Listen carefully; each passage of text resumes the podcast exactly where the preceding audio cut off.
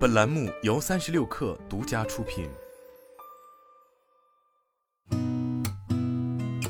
八点一刻，听互联网圈的新鲜事儿。今天是二零二三年二月三号，星期五，早上好，我是金盛。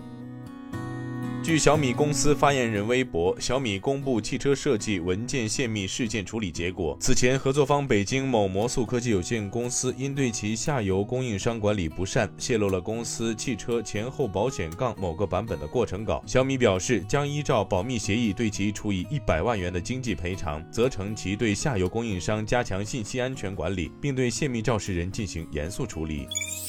记者从上海海关获悉，二零二二年上海口岸出口跨境电商延续迅猛发展势头，全年出口申报达一点五二亿票，同比增长百分之五十八，申报总量跃居全国口岸第三位，出口总金额达三百八十九点一零亿元，同比激增二点八倍。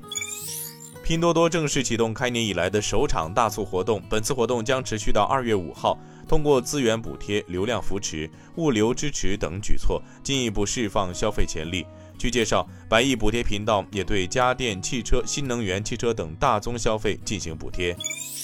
微软全球资深副总裁、微软亚太研发集团主席王永东于一号深夜发送内部邮件辟谣称，并不知道有任何关闭微软苏州站点的计划。王永东在邮件中表示，通常不会对类似谣言进行回应。这次破例是大量询问，引起了内部和外部的关注。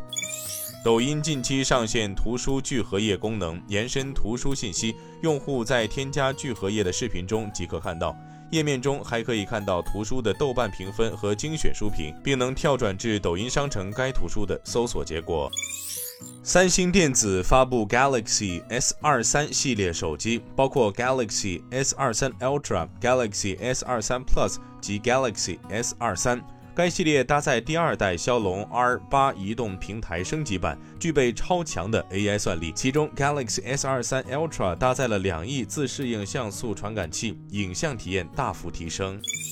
美国科技业进入寒冬，这不仅让很多在硅谷的印度人丢掉了工作，这股寒流还已经刮到了印度本土。信息技术产业长期以来是印度的优势产业，而美国科技行业的收缩，让下游的印度本土企业也面临裁员压力，同时，印度新兴的科技企业也面临到融资困难的窘境。今天咱们就先聊到这儿，我是金盛八点一刻，咱们下周见。